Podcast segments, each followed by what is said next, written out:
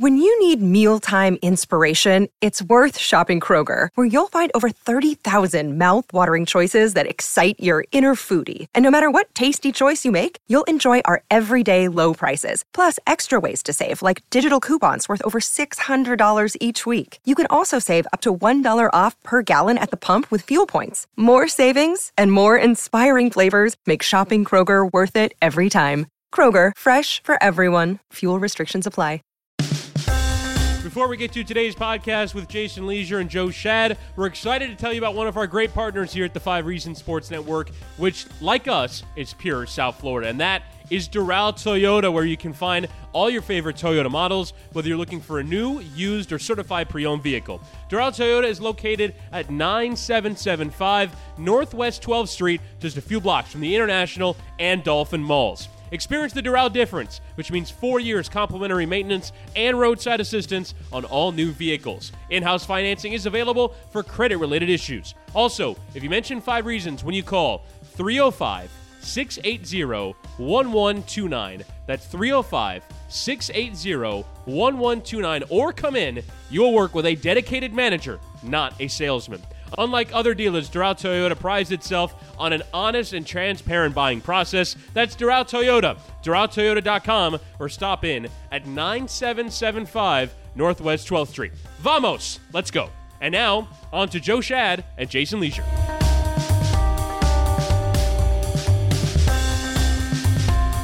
Welcome into the latest episode of the Five Reasons Podcast. I'm Ethan Skolnick here, as always, with Chris Whittingham. Now that you have found us, make sure that you hit the follow or subscribe button, depending on what platform that you use. That way, you'll get all of the old episodes as well as all of the new episodes as soon as they post. Also, check out all of the other podcasts in our network. We're now up to 12 podcasts in the network. That doesn't even include our patron feed, where you can find bonus content from our pod all the other pods, and also from local creators.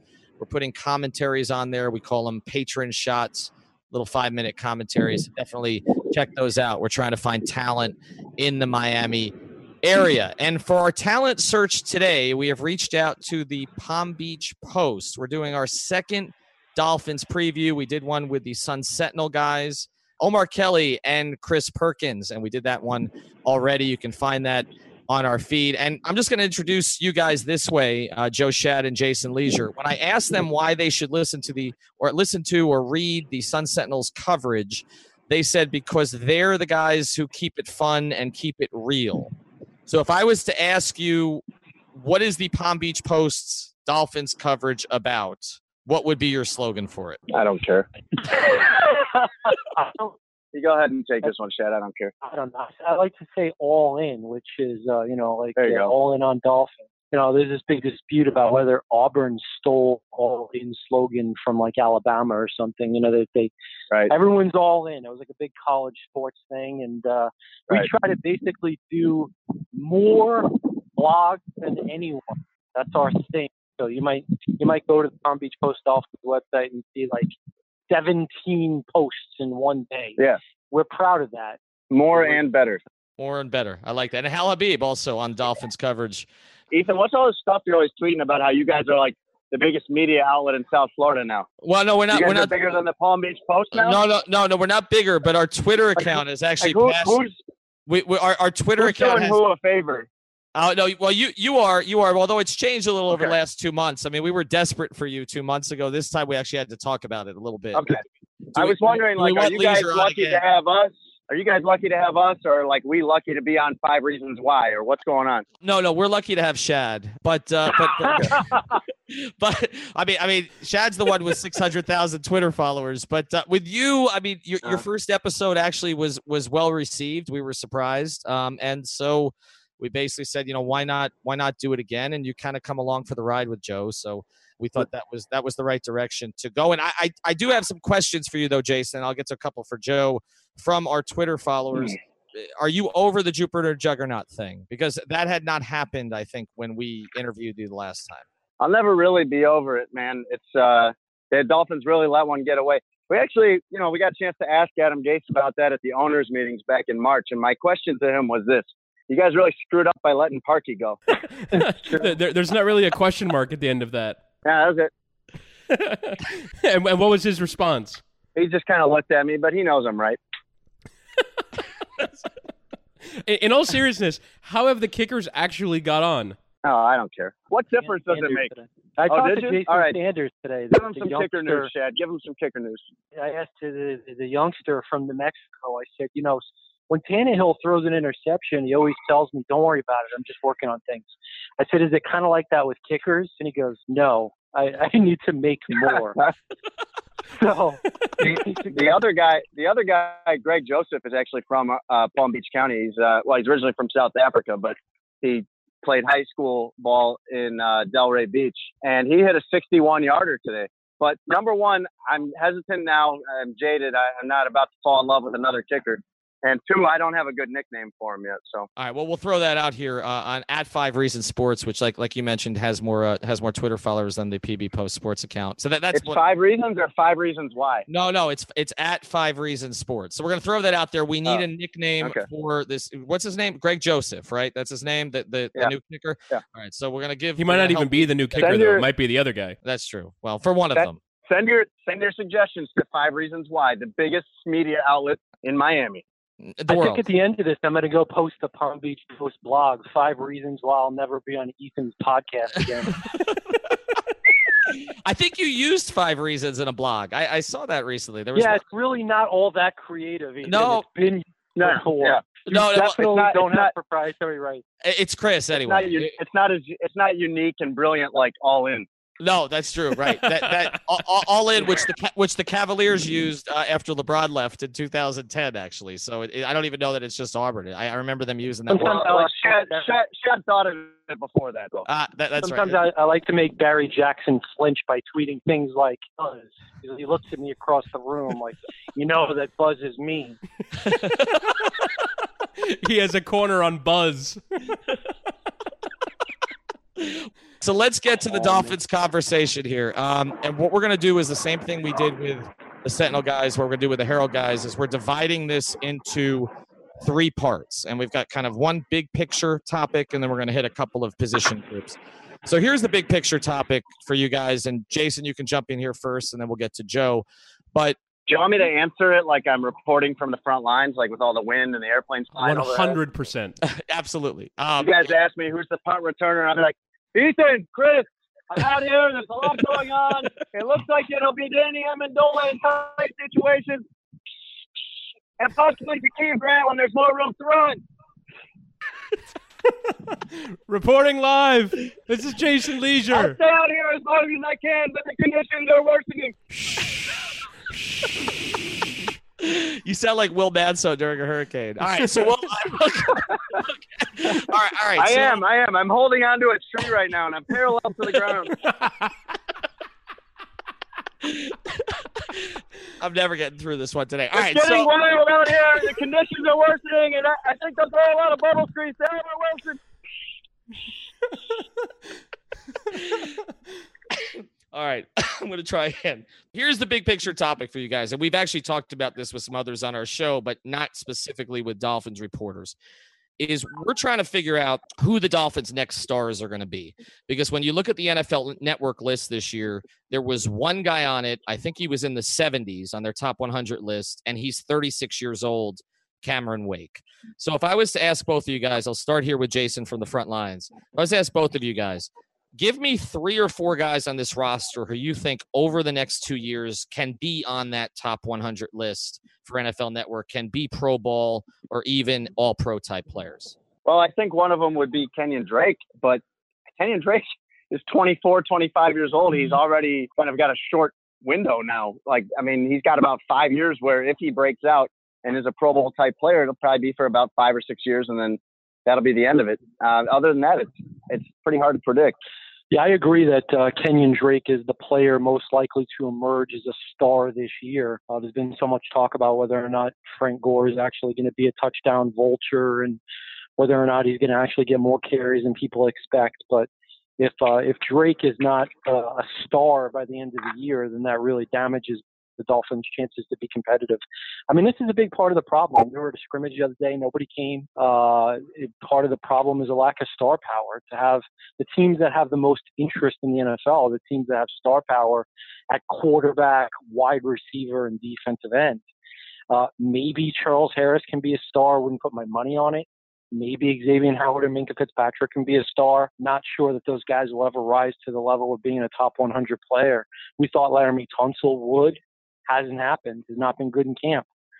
He's not been very good in camp. I mean, he's been fine, but but the Dolphins' recent draft choices have not broken out as stars. And part of the reason that this training camp has been boring is because there is no Baker Mayfield here there is no Josh Allen here. There there isn't even a Josh Rosen here. And so people are just like, yeah, whatever. This is the problem we ran into go, going into the last game last year when they they went into that season finale shed uh, with nothing to play for, and you would have been kind of interested if they had some draft pick quarterback on the bench that was going to play instead of Smoking Jay, or if they had some young guys that you just hadn't gotten a chance to see that you thought might be good, and they didn't really have that. And now I mean, what you alluded to when you go to that scrimmage the other day and there's nobody there, I can't blame them. And, I mean, if you're a Dolphins fan right now, like which jersey are you going to go buy? You're going to probably go buy a Jason Taylor 99 jersey. Yeah, and that's really been the case for a while now. And that's kind of one of the other things that I was kind of making the argument for on draft night when it seemed like Josh Rosen might fall to them was, well, even if you don't necessarily play him or he never ends up playing. At the very least you're giving your fan base something right? You're giving them something to look forward to or something that that, that maybe could produce an outcome in the future. I would say the one player uh, based off of what i've read from you guys and from other people at training camp is uh, xavien howard becoming a lockdown corner. We saw it at times last year but I, I don't feel like uh, you're, you're necessarily confident that he can kick on and be that guy for 16 games. He was incredible against New England and against Denver, but you need him to be that for every game of the season. And it seems like at the start of training camp, he's gotten off to a good st- well, he got off to a bad start in terms of by day, but in terms of the overall start to the season, he's gotten off to a good start. But I feel like he also represents someone who could become a better corner in this league if he continues on his current trajectory. But that's not an exciting position. I mean, we're talking about a running back which is being phased out of the game practically, and a cornerback, which you know, when they're playing their best, you don't even notice them because they're not throwing that way. So it's, it's two positions where you got some young talent, but they're not real exciting, compelling positions for the most part. Yeah, Xavien Howard has been solid, and the Dolphins will take solid cornerback play over somewhat of, of what they've gotten in recent years. Um, Howard is physical; he's a good run stuffer. He's uh, you know tough, but I still think that he's vulnerable to speedsters. And if they're going to have him shadow the opposing team's top receivers, uh, they might hope that it's not a burner because you could still see Xavien Howard get run by.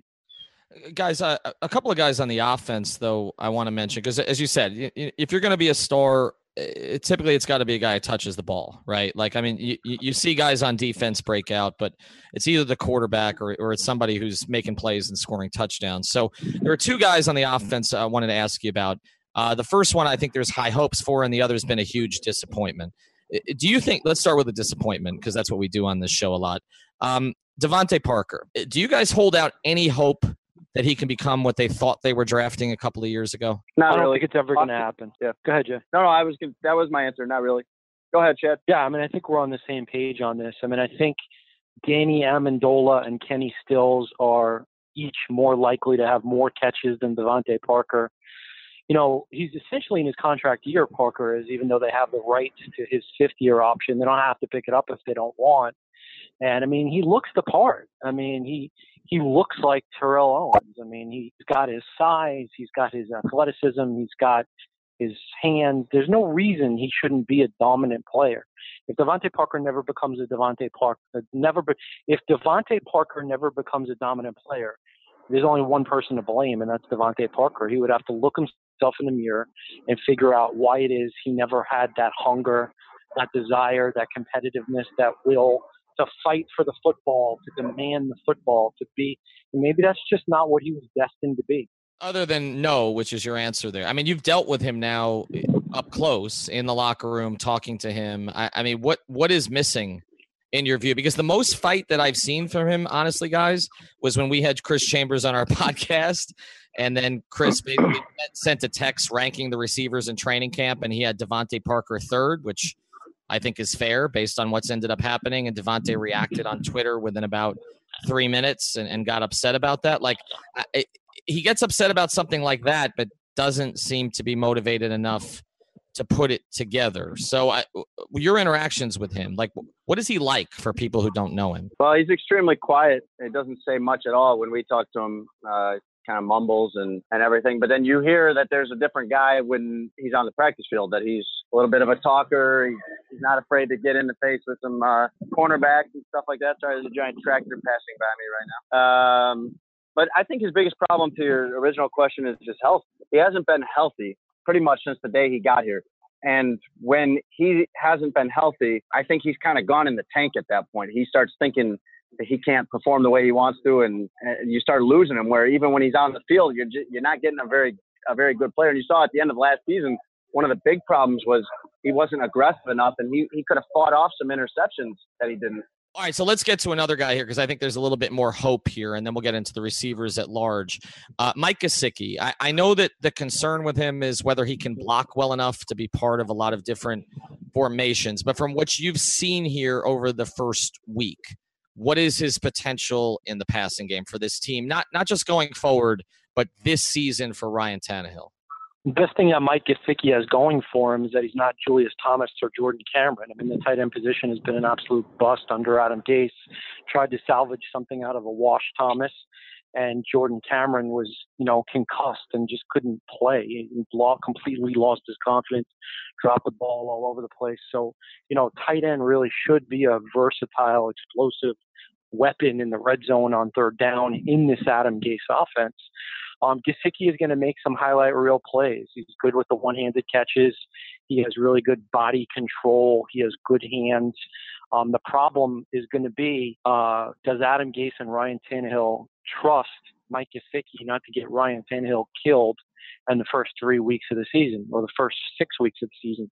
At some point, Gesicki's going to start because he's too talented a receiver not to be on the field. But especially early in the season. I think it's going to take some time. I think you can. I think fans. I predict that fans are going to get frustrated because you're going to see a lot of MarQueis Gray and AJ Derby, and people are going to want to know, well, where is Mike Gesicki in the same way Dolph fans once appropriately called for Kenyon Drake? Why was Drake not on the field? Damien Williams is averaging two yards a carry, and I know Lieser is a big Damien Williams guy, but Drake needed to be on the field more. I was right about that one, Lieser, wasn't I? Yes. You know, you know what's interesting? If you watch the if you watch the NFL over the last few years, you've seen this crazy emerging trend of tight ends being part of the passing game. And uh, if you know if you haven't noticed that, then uh, you might be working for the Dolphins front office because the two positions that have become so important are these monster pass catching tight ends and the linebackers that can contain them. And the Dolphins have just ignored both of those positions. They, Mike Gesicki is the highest drafted tight end they've had in like 40 years. They've, Julius Thomas had their best, and Joe was laughing about Julius Thomas, uh, you know, coming here with broken legs practically, and he was their he's the best tight end they've had since Charles Clay because he got about 400 yards. But my favorite Julius Thomas thing has to be that one time Julius Thomas walked through the showers fully clothed with his luggage to avoid having to talk to Joe. That's completely that's, true. That's how lovable Chad is. That's great. Well, lo- long Wait, before. No, no, no, no, no, no, no. What what happened? Why why why didn't he want to talk to you? No, no. There was there was no personal conflict. It was I, I had actually stated before the season. there was no personal under, conflict, guys, except for the fact that Chad hated him. No, it was more that he knew he stunk. that was it. It's like how many times can you say, "Yeah, I, I stink"? You know, how many it, different it, ways? It does get redundant after a while. Yeah, they didn't say that. They never said that he was bad. And, and at this point last year, in the calendar year 2017, the Dolphins still thought he was good. The Dolphins thought we he was good. We all knew he like, didn't. We all knew he sucked. We all knew it. Thought he How was could good they not into know? September. He was so he thought, bad. And they would come in there and they would, after another game where Julius Thomas had two catches for 17 yards, and they would lament that, you know, it just weren't getting the coverages, which is what you hear all the great tight ends say. Gronkowski will just go quiet all of a sudden because they're just not getting the right coverages. They're just not getting the right matchups. Sorry, I'm still hung up on Julius Thomas. He was so bad in it's the spring yeah. that I proclaimed I would never do an interview with him. And Lieser, you laugh about the suitcase in the shower. That is true. I might have interviewed yeah. him if not for the suitcase in the shower, but I, I did never ask him a football question the whole year. Very proud of that. Maybe Put it You are very proud to have not done your job for the entire year. Right. But guys, guys, this has been a consistent pattern with the Dolphins. I so many regimes in so many years where they would just insist that someone was good. Like, I, uh, Joe, were you still around for the Parcells time, or, or had uh, Jeff taken over by then? 2004, so I missed Parcells. Uh, yeah, you missed Parcells. All right, so the, the first year of Parcells, Ernest Wilford, man, they were trying to talk us into Ernest Wilford the whole time. Like he done all this uh, great work at Jacksonville. He was really, you know, he was good during all the sessions that we didn't see. I mean, they always do that once the, once the season. Oh, that's a big one. That's That- a big that- one. That's All that's a big one. That group would even tell the DBs to tell us that Ernest Wilford was doing well, and then and then and then and then you would talk to those DBs on the side. They'd be like, "Yeah, he sucks. He sucks." But Uh, Ethan, they've been doing they've been doing it just the last few years here. They brought in Mario Williams, they brought in Julius Thomas, they brought in Lawrence Timmons, and they're doing it to you again right now. They're bringing in Frank Gore and Danny Amendola, and they say they look great now, and you kind of think they look good. And those guys are coming off a little better season than Julius Thomas was coming off, granted. But how do you know that when you get into the games and those guys start getting banged around, that they're going to hold up the guys that are in their mid 30s that that the other teams don't want? Like it's not a good sign when New England, which values good players, doesn't want Danny Amendola anymore. Uh, Sometimes one man's trash is another man's trash. It'll be Yeah. interesting to see what happens with Fales because Mhm. Gase is adamant that Fales is pretty good. If this guy actually has to play, I think the Dolphins are in deep. Or Osweiler, neither one of them is good.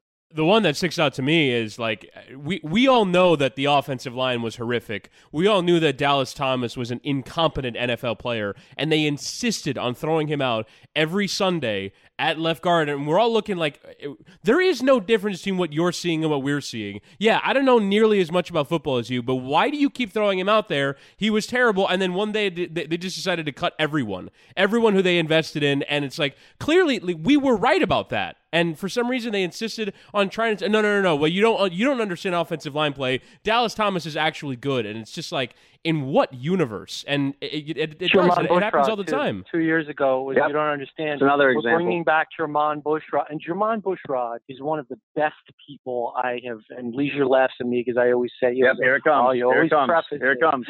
This is the Schad move.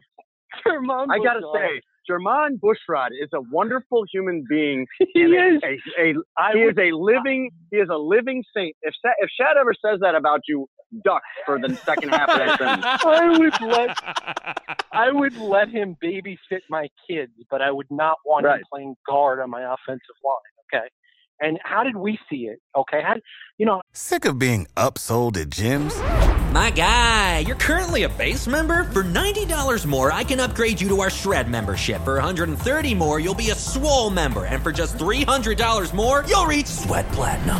At Planet Fitness, you'll get energy without the upsell. Never pushy, always free fitness training and equipment for every workout. It's fitness that fits your budget. Join Planet Fitness for just $1 down and $10 a month. Cancel anytime. Deal ends Friday, May 10th. See Home Club for details. I'm no I'm no coach, but when I turn on the film and I see the guy getting knocked backwards onto his butt, that's not good. If you're a follower of the Five Reasons Sports Twitter account, you will find a lot of information there about Texas Roadhouse. They're one of our great sponsors here on the Five Reasons Sports Network, especially the location in Miramar Pines, right off of I 75. Convenient to everything. We've been running some contests, $30 gift certificates. We'll also be hosting our first watch party for the Dolphins Panthers road preseason game, August 17th in Carolina. We'll all be at that Texas Roadhouse. Hosts from all over the network also have some food and drink specials and some five reasons paraphernalia for you. If you can't get in there that day, we hope you can. Friday, the 17th of August. Be sure to check out Kids Night every Tuesday night. I am there with my daughter because she wants a good meal there, and I want to pay only $1.99 with the purchase of an adult meal. They've got all kinds of cool things for the kids there, including someone who makes balloons for them. They have arts and crafts. Sometimes they even have a magician. So go check out Texas Roadhouse. Again, that's in Miramar, right off of I 75 on Miramar Parkway. And now back to Joe and Jason. Let's get to the receivers more specifically. I know we touched on DeVante. You guys mentioned Amendola. Um, when we had Chris Chambers on with us, he was pushing Kenny Stills. Um, he thinks Kenny Stills can be a legitimate number one receiver, that he can do everything. How do you guys see him? He's been very productive when he's gotten opportunity, but he hasn't really been in that role. How are they going to use him? And is he a guy who could be a Pro Bowler potentially if he gets enough opportunity? Oh, come on. Kenny Stills a Pro Bowler. I, me and Lieser have different opinions. Lieser is very close to Kenny Stills. They spend a lot of time together in the locker room. They're very good friends. Jason Lieser is very fascinated by all that Kenny Stills does off the field. I think he's Jason Lieser is very pro freedom of speech and social equality, you know, things like that. That's the thing with Kenny Stills. I mean, all these stories about kneeling, not kneeling. I mean, catch the football. I don't know. He's, he's a good player. I think he's a good player. I think he has a nice yards catch. I think he's a good leader in the wide receivers room. Number one receiver on a good NFL team? Never. Never. No. Lieser, your response? Should I answer this one like I'm reporting live from the field with all his wins? Yes. Joe Kenny Stills is a very good receiver. He's probably a number two on a very good team. Unfortunately, I kind of agree with you. Other than that, I think he is a model NFL player. So, so there actually isn't that much discord between you guys on, on this issue. You know, Kill Stills can play in the slot, which is interesting, you know, because Amendola is going to be the number one slot receiver. He's definitely going to lead the team in catches. Uh, but the Albert Wilson fellow that they brought in from Kansas City, Gase is adamant that he's not a slot. So if something were to happen to Amendola, you'd actually see Stills in the slot. And I think either way, you'll see Stills in the slot. So a lot of weapons for Gase to utilize. The pressure is on him to figure out how to game to game uh, come up with a creative, diverse, complex, innovative plan that will actually cause some confusion. Because for the last two years, all we've seen is the Dolphins' offense confusing themselves with offside penalties and false starts. What a disaster! That has been the most Yeah, and then- disappointing thing. And then Gase complaining about it. Gase comes in every day like, I, I just can't believe these guys. He doesn't say it like that, but you know, it's interesting when Joe you mentioned that this year is kind of it's all on Adam Gase. It really is. It's his third year, and in his from their perspective, uh, you know, no matter what it looks like to anyone else, this isn't the roster of a team that's tanking. It kind of looks like that to me, but they don't think that. They think Adam Gase talks about this like it's the roster of his dreams. Like he's been given finally, he's got it exactly the way he imagined it when he took this job in January 2016. So if this hand-picked roster of good guys and hard workers can't get it done, then it's really going to be on him. I actually I kind of like the look of this receivers group just because I don't think now obviously you know you want to have a Julio Jones. You want to have an Antonio Brown as now now number one but I don't think necessarily not knowing who the number one receiver is going to be in a given game is, is that big of a deal. I don't think most NFL teams operate that way, or at least the successful ones, where clearly that guy's getting all the targets. And that's the way that they operated with Jarvis Landry. And I'm not sure necessarily that it was to the benefit of the passing game. I do actually think that there is a world that a team can operate in where you can just sort of look at a play and go, all right, who's open on that play and throw it to that guy. And you know, that guy's good. Like, I think the Dolphins know that they have four good receivers, uh, and and so I, I do think that that does at the very least give this offense a different dynamic. Where who do you game plan for in a given week? They're all at least decent to good players. You don't need great receivers to win playoff games in the NFL. You don't. You really don't.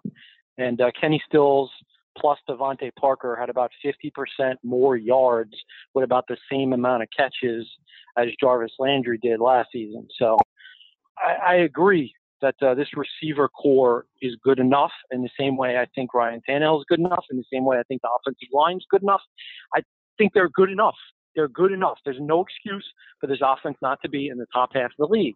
And if it isn't, it's Adam Gase's fault.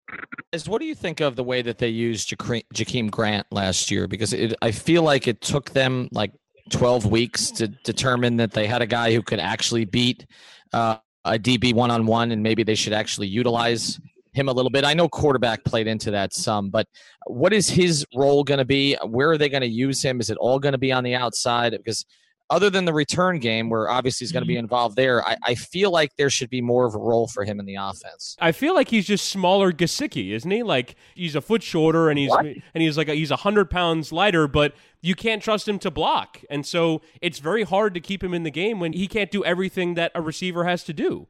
They just went out and got a more uh, sophisticated, more expensive version of Jakeem Grant by signing Albert Wilson. So Jakeem Grant basically starts at zero again. He's going to have a hard time getting on the field in the offense. he drops the ball every now and then. Um, he'll make some exciting plays every now and then. You know, it's a lot of mouths to feed, and uh, Jakeem Grant's going to have a hard time getting fed looking at this group, and I know Chris likes the group because they're more multiple. You, Joe, you talk about the numbers here, which I agree with. I mean, they are what they are. That Landry just didn't produce a lot per catch, and I mean, historically low actually for that number of catches, and so they got more production from other guys. But where are the places that they're going to miss Jarvis? Because let, us just get beyond the money, which I, I don't think they should have paid him that much money. I was pretty clear on that. Whittingham and I did episodes about that. I I think it was fine for them to walk away from him. Um, but there are clearly places that they're going to miss what he provided. So for you guys, what would those be? On field uh, fire. There were certainly people in this building here in Davie, Florida, who think that Jarvis Landry's off field fire was misdirected and somewhat poisoned the waters among his teammates. That's why he's gone. Um, I don't think they thought that in the end he was a good dude who could be trusted. Um, uh, but he is he brought emotion, passion. He, he fought for the extra yards. Which of these guys is most likely to quote turn into a running back after catching the ball? Amendola is kind of a catch and fall guy. Stills is a deep guy. Parker is a jump and usually not get it guy. So I would argue that Jakeem Grant or Albert Wilson are actually the two guys who are most like uh, Jarvis Landry. But what's ironic is that Adam Gase doesn't want to use either one of those guys in the middle of the field. He views them as outside receivers.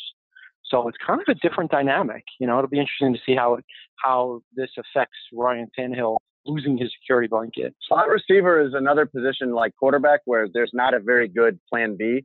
If thing, if plan A doesn't work out, they don't really have another slot receiver not someone that's going to do that job the way Landry did or the way Danny Amendola has done it in the past. So if Amendola goes down, you've got Albert Wilson, who Gase does not think is a slot receiver, or you've got Kenny Stills, who is not exactly that kind of stick your face in it receiver like Amendola, who you know doesn't blink about going over the middle and getting his head knocked off. I mean, they really don't have a good plan B at that spot. And Isaiah Ford, Isaiah Ford, who actually I think is going to make the team. He's the come from nowhere guy of the camp. He's the one guy who's actually kind of stepped forward. It's funny. The dude you mentioned uh, before, uh, Ethan, I think he was a Virginia Tech receiver, right? Ernest yeah. Ford. Yes. Uh, Isaiah Ford, same thing. It's kind of similarly built. Um, uh, Ford's thing is going to be can he stay healthy? But uh, I mean, it's an embarrassment of riches at the receiver position. They really have enough talent. They really do. I don't agree. Oh, okay. Why, why, why don't you agree, Jason? An embarrassment of riches, and we're talking about how they don't have a Pro Bowl guy. They don't have a thousand yard receiver down there. I, I just don't see it that way. I think they, I think they have an, they, they have an embarrassment of NFL caliber players, right? Like they have uh, players that are credible like receivers sale. that you They've can. got a bunch of stuff, but nobody else wants it. Uh, they're the oh, Heat, wow. right? Well, no, well, well. The reality is, we've talked about this. They're the Heat right now. Um, I mean, they're they're in the same position with there, and I think on a lot of their other positions in the roster that the Heat are, where the Heat have a lot of B minus to B plus players. And what the Heat have found this offseason is when you overpay those guys, you've got too many of them, you can't offload them. And then you have a glut. I feel a little bit like that's what we're looking at with the Dolphins, where I like the fact that they can be more multiple. I like the fact they've got a lot of different guys that can do different jobs. Um, and they've got some protection there if guys get hurt.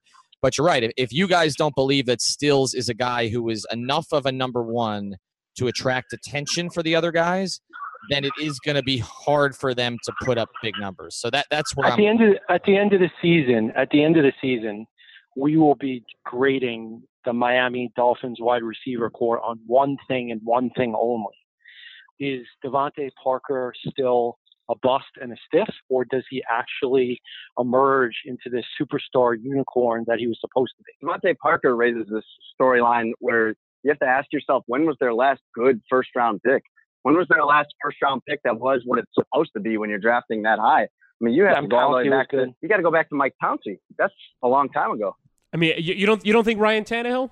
Mike Tannehill's been league average. You're not looking for league average when you draft Man, eighth the- overall. I mean, okay, uh, understanding that you want franchise, you want Aaron Rodgers, but there are a lot of eighth overall picks that end up being Christian Ponder. And and like well, those are bad picks too, Chris. I understood, but I, I don't think this. I, I don't think Ryan Tannehill is a bad pick. I think you got an NFL level starter out of a first round pick at quarterback, and given the standard of a lot of first round pick quarterbacks, you cannot say that he was a bad pick. I you got a guy uh, at his position is just like all their other first round picks. He's just okay. He's just okay. I wrote You're looking for more than that in the first round. Go ahead, Joe. I wrote five reasons why uh, checks in the mail. Thank you. Five reasons why Ryan Tannehill can still be elite, and obviously I, I was, you know, cited for clickbait, which you know maybe it was a little, and uh, you know told that that was told that that was an absolute joke. But no, I mean I try not to write things I don't believe. I mean at least I believe it. Um, did you write try to make say five five reasons why he'll be terrible? I did not. I did not. oh, okay. I didn't know. But uh, that would definitely be a clickbait situation. I'm a Ryan Tannehill Tannehill apologist. I think that we too easily forget just how good he was at the end of the 2016 season. He was playing at a Pro Bowl level. We'll be back to our episode with the Palm Beach Post guys here in a second, but want to introduce you to another of the great sponsors on the Five Reasons Sports Network, and that is spacewolf.com. That's two F's at the end, S P A C E W O L F F Com. We use Space Wolf for a lot of our sponsorships. It's a really easy site. You go on there, you pick what you want to advertise on. They have a section just for podcasts. All of the Five Reasons Sports podcasts are on there, and you can advertise virtually anything you want. Also, if you want to put something on something that you have, you can put your space on there. We do that with our podcast, and then people can find you. You get paid quickly. Everything goes to your bank account, no complications. It is a great place to go. So go to spacewolf.com. Again, that's S P A C E W O L F F.com. And now back to the podcast. Let's go to the DBs now on the other side here because I, one of the other things about camp that's always interesting to me is that um, I remember, uh, for instance, like Olivier Vernon had this incredible camp a few years ago uh, but he was matched up with Jonathan Martin most of the time. And we didn't know as we're evaluating it, like, okay, is it that Olivier Vernon has gotten this much better? Or is it that Jonathan Martin's just not any good? And, and I feel like that happens in camp. And it turned out actually that both were true. Um, that Jonathan Martin wasn't any good, but also Olivier Vernon got better. Um, and I feel like that happens here with position groups, with the DBs and the wide receivers too, where uh, a lot of times we've kind of fallen for wide receivers in training camp, and it's because they were working against garbage DBs, and then they'd work against a Surtain or Madison, and we would see what they were really about. So I, I, guess so far from what you've seen in camp, because it is the one thing you can evaluate a little bit when they're not hitting as much. Um, who's gotten the better of it? Has it been the receiver group or has it been the DB group? I'm sorry, I was texting my wife. How much longer does this go, man? Depends when the wind passes. We'll start with Schad on this one then. Uh, okay. Who's, who's gotten the better of it, the, the, the receiver group or the DB group? I think the receivers uh, have outperformed the uh, corners overall, except for Xavien Howard versus DeVante Parker. Uh, DeVante Parker has not been able to get off against uh, Xavien Howard. Uh, the problem uh, for the Dolphins is that their number two corner uh, is is an issue. It's probably the most glaring issue on the team. Cordrea Tankersley is not taking a giant step forward in his second year. Tony Lippett has not yet rebounded from an Achilles injury and probably won't until halfway through the season.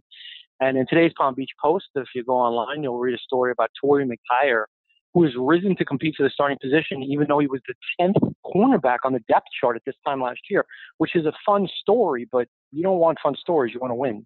All right, so let's get to the DBs specifically here. Um, and, and you mentioned uh, McTyer, and uh, when you see again, when you see a guy emerge in camp, sometimes it's because the guys he's competing against were not that good to begin with. So that that's been a pattern too in Dolphins camps.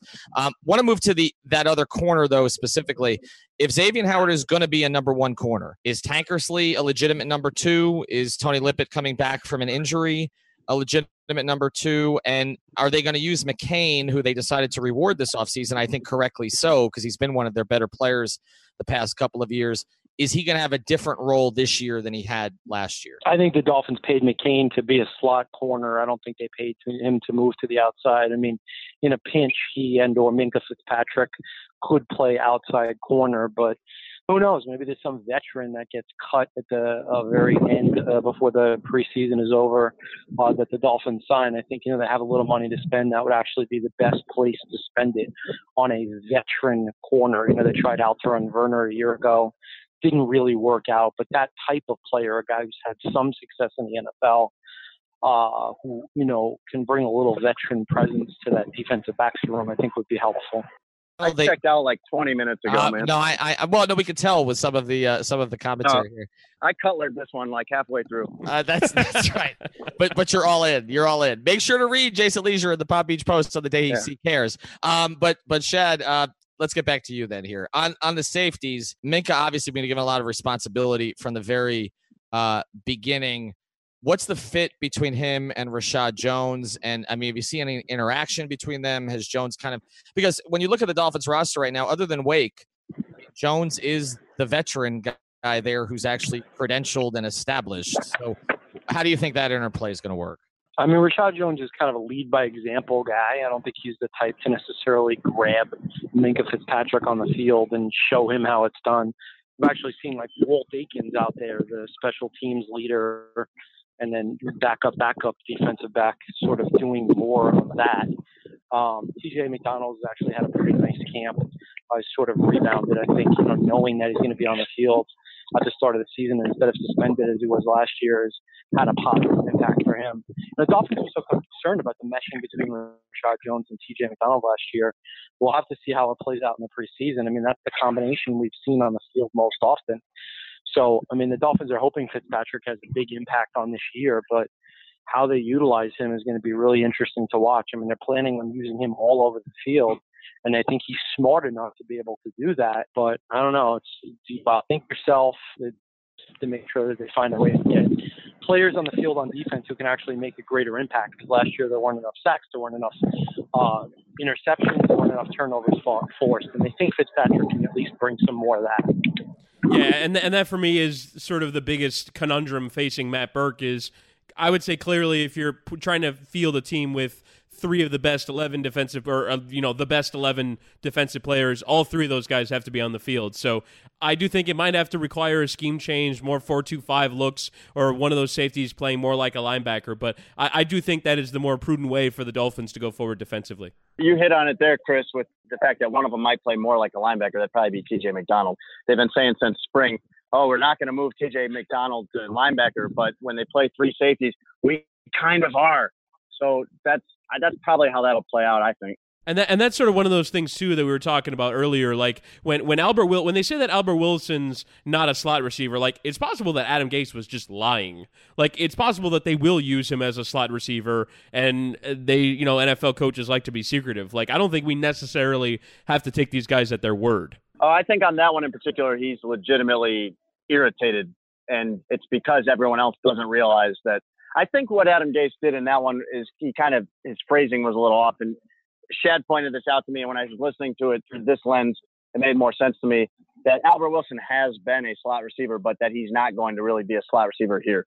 Yeah, that makes a little bit more sense. And, and you know, as the season evolves, there'll be injuries and there'll be guys who are forced to play at certain positions anyway. All right, before we wrap here, guys, um, it doesn't sound like either of you think that D- DB is a plus position for the Dolphins. I know there's a little bit of disparity here about wide receiver. If I was to say one group on the team, whether it's the quarterbacks, the offensive line, the running backs, uh, you know, receivers, defensive line, linebackers, DBs, what group on this team do you think is going to be above average? I think defensive end is the best position on the team. I think Andre Branch, who's like, I don't know, the second highest paid defensive player or the second highest paid player, something ridiculous like that on a team, is listed as third string on the depth chart at defensive end that came out for the first preseason game. That tells you just how much talent they have at the defensive end position. The Dolphins believe they're going to get a lot more pass rush this season. Uh, you lose Suh, but you add Robert Quinn. They think that's a net plus overall. I think it's a little bit underplayed how good Robert Quinn can be. So I think defensive line will be solid. I think defensive end should be very good. Chris, Ethan, uh, we have swirling winds now and helicopters coming in overhead. Uh, there is no really strong position on the team. It's probably a four-win roster. Okay, I think that's the way to end it. Uh, Jason Lieser predicting that the Dolphins will go four and twelve. All right, you can read them in the Palm Beach Post. They're all in this season. They're traveling. They've got some big time sponsor they won't tell us about. Uh, we always support uh, the work up at the Palm Beach Post. I was I was there twice. I know Schad's on his second go round there, so you can check him out at Jason Lieser. That's Jason L I E S E R, and at Shad Joe on Twitter. Check out their 67 blogs every day. All of them leisure telling you how terrible the team is and how much they're lying to you. So thanks for joining us. Uh, we appreciate it, and uh, we'll check out your next five reasons why, Schad, on your blog. Oh, thanks just for having us, man. We're so blessed and fortunate to be on the Five Reasons Why podcast, the biggest media outlet in South Florida. Just, I mean, people probably don't even know about the Palm Beach Post. Thank you, Ethan, for telling people that it exists. Uh, it's good. You I- are doing a service to the people and to us. Thank I- you. Schad, was it good for you? What do you think, man? Uh, yeah, yeah. This is uh, the best hour I spent since uh, very Cavallari.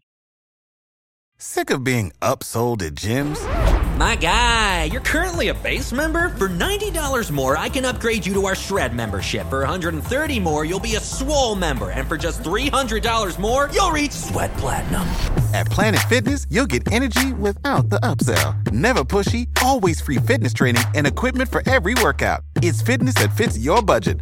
Join Planet Fitness for just $1 down and $10 a month. Cancel anytime. Deal ends Friday, May 10th. See Home Club for details.